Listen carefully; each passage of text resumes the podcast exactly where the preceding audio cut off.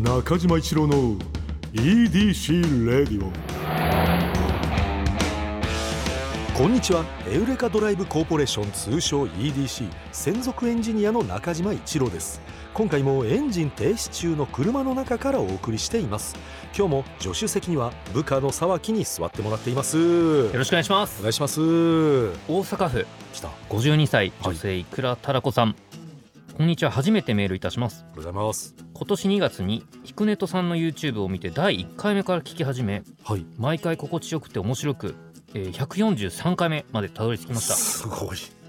ごいですね。143過去回の途中でうん。EDC レディオ存続のためにメールしようと思いましたが、うん。無事ご継続されているのを感じて今までサイレントリスナーを続けていました。あのもう147回7回とかですか？確かに途中でねうん。あの続かないかもって言ってるけど、うんうん。こいつは先に続くのになっていうね。その その時勢がちょっとちゃいますもんね、うんうんうんうん。でも今年4月にメッセージをしたくなりはい。募集中のコーナーを確認するため当時の最新回を聞くと、あの SUV は買いですといううん。過去になかった出だしの掛け合いが突然始まり 浦島太郎感を感じて少し寂しくなりはい。自分がいた場所へ戻ろうと思って 再び過去回を聞いていたらなんだかはい。過去と未来を自分が行き来したような気持ちになり EDC レディを聞いている限りは一人バック・トゥ・ザ・フューチャーを体感している気がしてある意味スマホはタイムマシンだと勘違いしました。確かに。確かにそうだね過去で言ってることとひょっとしたら全然違うかったりしますもんね、うん。確かに確かに。本当そうだからね。そこでいつも幅広いテーマで時に心を打つお話を提供してくださる中島さんと沢木さんにお尋ねしたいです。あはい何ですか？もしはい。大昔からポッドキャストがあったとして、うん。有名無名問わずみんなが配信していたとして、うん。誰のポッドキャストを聞いてみたいですか？は引き続き配信を楽しみにしています。長文乱文失礼いたしました。PS 沢木さんへ朝起きに。手のしびれ。私も一時ありましたがすぐに治りました。でもね。車と同様に体もプロにメンテナンスしてもらってくださいね。どうぞご自愛くださいというあ人そうだ、ええ。なんかさちょっとしびれるみたい言ってたじゃん、はい。ええ。あれどどうなの今？しびれてます。いやーちょっと長いな。全然しびれてます。ちょっとメンテナンスとか行った方がいいかもね、かもしれないですけどね。うーん。有名無名問わず。誰の？誰？うー明智光秀とかですか？いやめっちゃ聞きたいね。えーえー今何時ですけれども明日、えー、謀反を バレるバレるバレる。明日謀反を起こします。いやいや多分ね小声でもさバレちゃうバレちゃう。えー。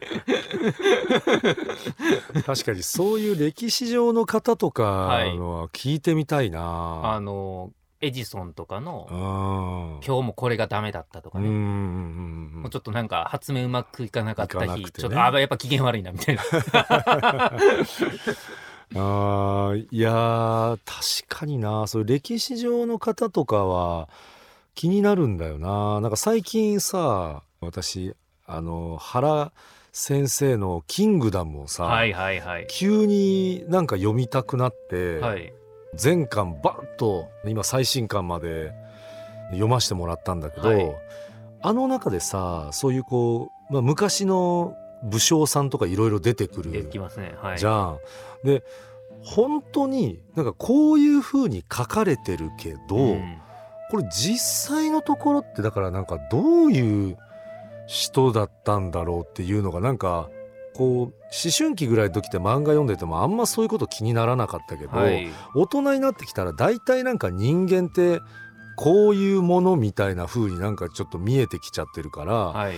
これだからこんなすごい例えばかっこよくさ書いてるけど本当にこういう人だったのかなどうだったんだろうなっていうのを聞いてみたいなとは思うよねそういう。いやいや歴史面白いっすよね。やっぱそうだよね、はい。あの僕司馬遼太郎さんすごく好きなんですけど、はいはいやっぱりそのまあ司馬遼太郎さんももちろんそうですし、まあ、そのポップなところでいくと、まあ、大河ドラマうんうんうんうん。とかって、うん。まあ、毎回言ったら結構始まる前に、うん。今回はちょっと家康のですねうん。実はこんな面もはいはいはい。描きたいみたいなことをまずうんなんかうんインタビューとかで脚本家の方がおっしゃったりするじゃないですか。やっぱりだからあのピースが欠けてるパズルじゃないですか全部。だからそこをどう脚色するかっていうのが多分物語とかキャラクターの面白さになっていくなっていうところでだから歴史の面白さってなんかそこが一個あるかなってあうんのなんであの司馬遼太郎さんとかってやっぱほんまとんでもない資料をはいはいはいはい。集められると。はあ。であのこの前もこの話したかもしれないですけどやっぱあの寛永2年5月2日のはい。午前は雨が降っていた。はあ。とかっていうね。はいはいはいはい。本当なんだろうと思いますけど、はい。ひょっとしたらどっかはフィクションかもしれないけど、うん。なんかもうグッときませんかと思うんですよね。あー確かに。でその雨だったから、うん。その午前中お菊は、えー、と少しちょっと機嫌が悪かったのかと、うん。なんか例えばそういうところにつながったりするっていう、あー。なんかやっぱり、リリアリティが。すごいよね。やっぱあれめちゃくちゃ面白いなと思いますね。だからまあそれもちろん知りようがないんだけどね、はだからこのポッドキャストって言われると、はいそのそういう人となりみたいなのを私は知りたいなと思いますね。あの今もう本当もうこの数年ですけどポッドキャストめちゃくちゃ流行ってるじゃないですか。はいはいはい。でやっぱりその海外のうん、とかやっぱもっとむちゃくちゃ流行ってるんでうなんだ。特にあの、まあ、音楽であったりとか、うんうんうん。あと映画であったりとか,、うんうん。なんか例えばタランティーノ的なうん。人とかが、うん。ポッドキャストの番組に出たりするんで、うんうん。ネットニュースになるときに、うん。タランティーノがうんポッドキャストで喋ったっていうのが引用元だったりするんですよね。だから今って、うん今までで人類のあれで一番うん。他の人が考えてることがうん。分かるようになった時代だと思うんですよね。うん。だからそれこそね、うん。なんかチャップリン的なうん。人であったりとか、うん。あとは昔昔のね石原裕次郎さんとか。なんか昭和のスターのフルスロットルのトーク。うんうんうん。がき、そのなんか銀座でいくら使ったみたいな話とか 含めて。聞きたいね。聞きたい。やっぱこんなせせこましい話あんまし しないと思うんまあですよ。それはね、まあ、これはこのね またこの良さというかね、ええ。豪快なだからあの私そのそこまで、はい。あの知らなかったわ。そういうタランティーノさんとかがそのポッドキャストでそれ語ってるとかその今そこまでポッドキャストが熱いっていうの分かってなかったわいやもうビリー・アイリッシュとか含めはあ。もう多分向こう向こうとか欧米のもうトップレベルの人とかがうん。出るようなポッドキャスト番組っていうのがもういくつもあって、はあ。そのじゃあもうポッドキャストっていうのが一個だからそういうあの人物一人の方を知るのに一番いい媒体一になってるん番いいと思いだ。ます多分。ああだからもうその人のじゃあ例えばファンですとか、はい。あの言いたいんだったらまずもうポッドキャストを押さえとかないとちょっと話になりませんよみたいな感じだよねそれで言うと。昔だったら、うん。オールナイトニッポン」のパーソナリティになるのいや今もそうですよ、うんうんうん今ももう今ももうすごいラインナップですから、うんうんうん。あそこのパーソナリティになるのってめっちゃ難しいんですけど、うん今ってポッドキャスト始めます言うたら始められうんうんうんたりするじゃないですか、うんうんうん。っていうことにおいて、うん。なんかあとわざわざ放送局行ったりせんでもいいとか。はいはいはいはいはい。例えばほんまにベッドで撮ってますみたいな方もいらっしゃったりすしますし、まただから YouTube とかよりまあね音だけだから一個こうあの撮る方もまあね気軽にっていうところもあるもんね、はい、あだからそういう感じになってるんだ。ポッドキャストの時代が来てんだ今。俺知らなかったわ。いや俺あのーなんだろいやもううそこらが147回、うん。こんなおじさんと一緒にやってた。いやだから俺すごいことをさせてねさせてもらってたんだって今はい。あの分かったぐらいの感じ。確かにちょっともうショックまあショックを与えちゃったけど あのねええ。あそうかそうか。いや、はい。でも確かになと思うわ。あのすごくこう近くで、はいあの例えば GAG の福井さんとかもねそれすごい近くで応援してくださってる方はポッドキャストというかなんかそういうのを聞いてくださってるなっていう感覚はあったわ。だこれこういうだ時代でも本当変わってきてるんだろうなそういう意味では。まあなんかその YouTube ももちろんそれに類するものだと思うんですけど一つねはないんか遠い気がするね、うん YouTube の方が。メディアっぽいというまあそうですねかはいうん。だからなんか本当に仲いい例えば芸人さんとか同士だと本当に仲いい人にポッドキャストとかあるんですけど出てもらえませんかとかねなんか言ってる気もするわそう考がえてみれば芸人さんでもねもうめっちゃありますけどマユリカさんとかあポッドキャあはいはいはいストがもうめちゃくちゃ人気なんですよね。そうなんだ、はい、うん、ああれやってるのはポッドキャストっていうことなのか？ポッドキャストですね。はあ。そこ初でねあの写真集。あはいはいはいはい作られたりとか。だからもうもはやララジオ局行かんでも自分らで。あああれとかってさスタッフさんとかもついてるんだよね。まあ、ちょっとなんか、まあ、詳しくは分かんないですけど、うん。まあまあ、あのー普通に考えたら、まあ、編集する人は必要かなぐらいですかあね。あはい、最低限。はいはいはいいやだからこの EDC レイディオさすごくさあの豪華に編集入れてもらってるじゃんはい。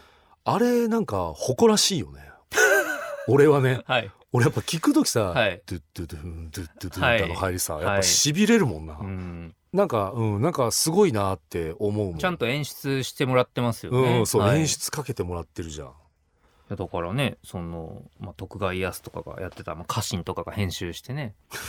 大変だと思いますよ。確かに徳川家康とかがやってるで編集ほんと緊張するよな毎回聞かれるのえだって、今やったらね、うんカンパケ送って、うん、お願いします、言って。うんで、僕らそんなのもししてないじゃないですか、ほとんどね。うん、もちろんもでちろんその、送って、うんすみません、どうでしょうみたいな。うんまあまあ、発生したとしてね、うん。もうちょっとここだけ切ってくださいとか、もちろんここはなんとかっていう、うん。あ、わかりました、ぐらいじゃないですか。うん。徳川家康に出して、下手したら殺されますよ。編集でね。もう、要はこんなこと言ってないみたいな。言ったのに。ちゃんと残ってるのにね、はい。データで、うん、いやそれはあるだろう。でなぜあそこを切ったんじゃ？怖っみたいな感じ 怖っ切る理由とかもめちゃくちゃ考えないとダメだねあの、ビートルズとか、はあはあはまあ面白かっただあろうな。あゲットバックって見たんですよ。前言いましたこの話。あのいやゲットバックっていう、うんうんもうそのゲットバックっていう最後のうん。アルバムをうん作る時のドキュメンタリーなんですけど、うん、えー何時間？6時間ぐらいあるんあすごいね。一つのアルバム、うんうんうん。めっちゃ面白いんですよそれが。はあ。ディズニーチャンネル見えるのかな？なんかほんまにもう同じアルバムずっと作ってるちょっと仲悪かった時だったりするんで,で、はあ。はあだこうだああだこうだやってるんですけど、うん。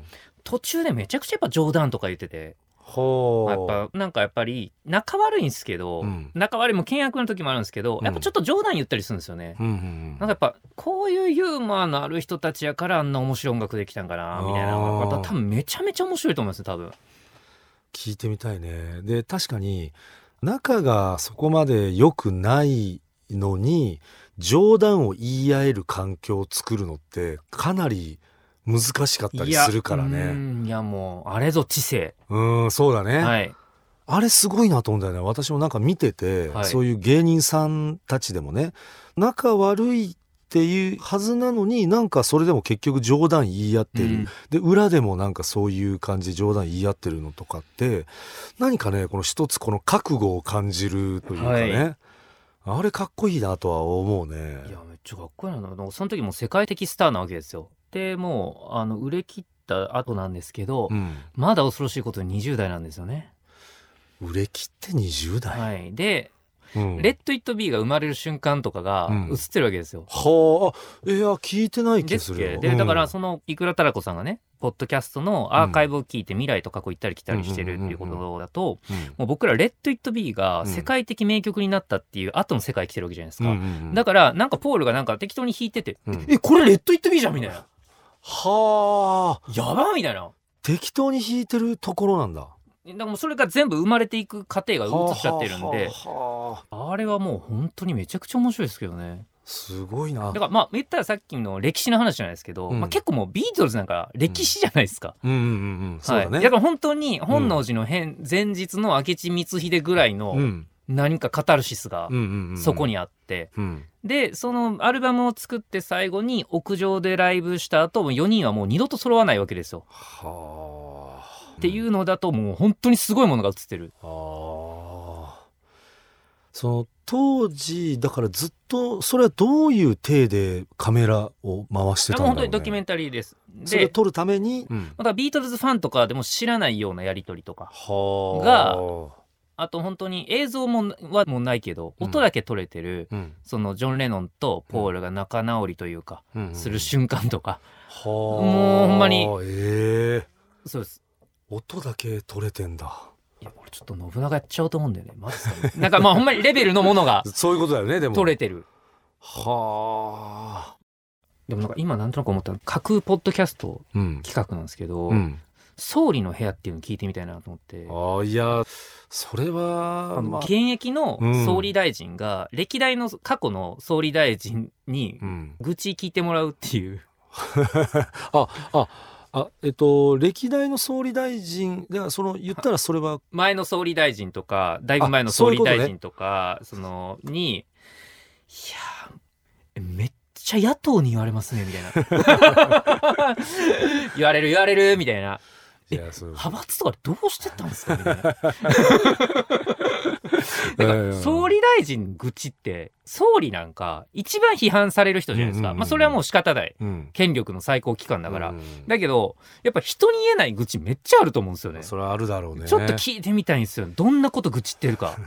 言ってくれるのかなポッドキャストだったら。いやいやだからだから架空なんですけど。うん。だから絶対言えないことがあるじゃないですか、うん。でも、はいはいはいはい。絶対言えないことだから聞きたい、うんなんかその最近メディアリテラシーみんな上がりすぎというか、うん。まあコンプライアンスもそうですけど、はいはいはい。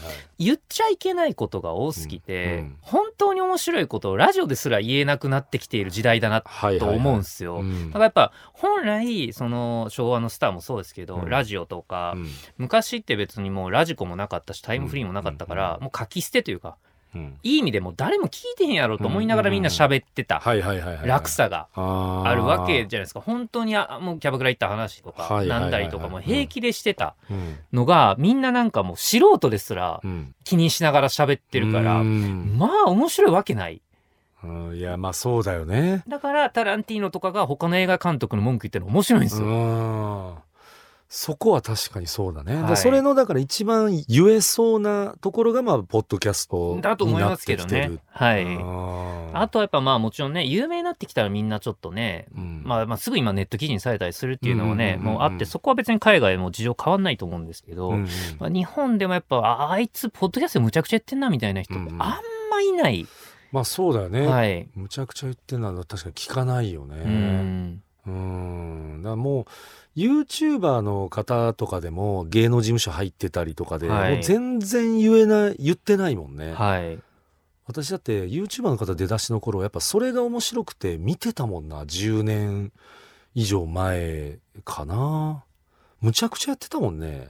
なんか言ってることもむちゃくちゃだしあのでもやってることもさあの大阪の引っ掛け橋のところでさ素人の方にドロップキックしたりとかさ なんかしてたもんねあれ。これよくこんなことやるなってやっぱ思ったけど、はい。今じゃやっぱそれやっちゃうともうアウトだもんね。まあ当時でもアウトだと思いますけど 今の話聞いてると。はい、うん。まあ確かにポッドキャストな。まあ私はやっぱあとネプチューンさんがやっぱ私は好きだったからね、はい。あの当時の今のネプチューンさんっていうよりももう当時もバリバリの時のネプチューンさんのやつとかは聞きたいなとはうん思うけどうんね、うなんか今やっぱみんな売れてる方とかって、はい。あのもうやっぱ丸くなならざるを得ないから、はい。あのなってると思うんだけどそういう方々の一番尖ってた頃のはい。話とかはやっぱ聞いてみたいなと思うわ。にその時代ってそこしかないっすもんね、うん。だからね、まあ、よく伝説に残ってるやっぱり、うん。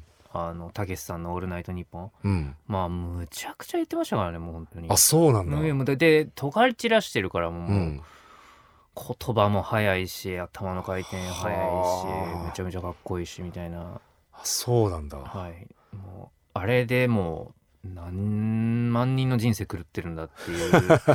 ああーやっぱそれぐらいすごかったんだ。またあと東京 FM 系列っていうとね、うん。えっ、と松本さんと高須さんの放送室、はいはいはいはいはい。伝説も今ねアーカイブも今いろいろうん。もうオフィシャルに出てますけど、出てるよね。はい。もうあれはもう松本さんとかのうん。哲学をうん。聞けるめちゃめちゃ貴重なやつでしたよねあれ。やっぱあの頃のねああいう松本さんとかってもうほんともう今の感じとはちょっと違うもんねまた、なんかやっぱまあ、うん、テレビではテレビをやっている。っていう人が普段どう思ってんのかっていうのって聞けんのってやっぱラジオぐらいしかなかったんで、あれはめちゃめちゃ貴重でしたよね。あーいやーそうだよな、まあ、そう考えたらそうか。だからもうほんと発言はみんな柔らかくなっちゃってんのか。まあ、そうですよね。でなんかもちろんなんか正しいとこはあると思うんですけどね。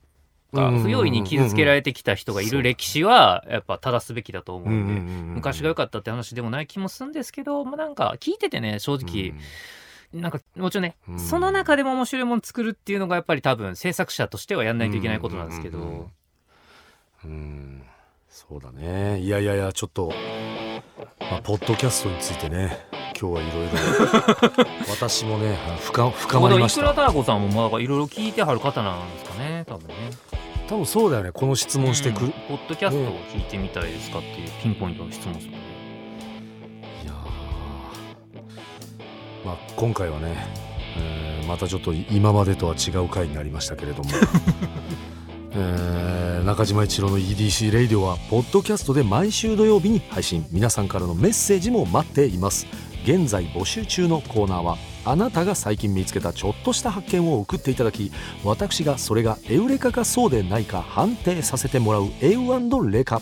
そしてスバル短歌正直短歌じゃなくて俳句でもそんな感じのやつであれば大丈夫です。ただ必ずどこかにスバルの要素を入れてください。この他にもあなたがおすすめのドライブスポット。私と語り合いたい車の話。メッセージ何でも受け付けています。すべてはスバル Wonderful Journey 土曜日のエウレカのオフィシャルサイトからお願いします。それでは中島一郎の EDC レイディオ今日のトークも安心安全快適な運転でお届けしました。車ギャグ会話中に大根のことをタイヤコンとして認識してるため変な感じになる車好き。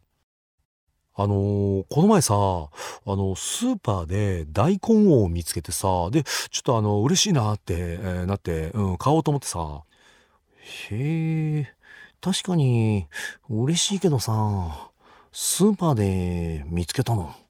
そうそうそう。であの200円ぐらいだったからさ、うん、であの大根をあの買って帰ったんだけどえー、買って帰れたの？えどどうやっても持って帰ったの？えタイヤコン。いやあの家も近いからねあの手で手でえー、タイヤコンを。いやいやあの大根。うん。太鼓でしょ？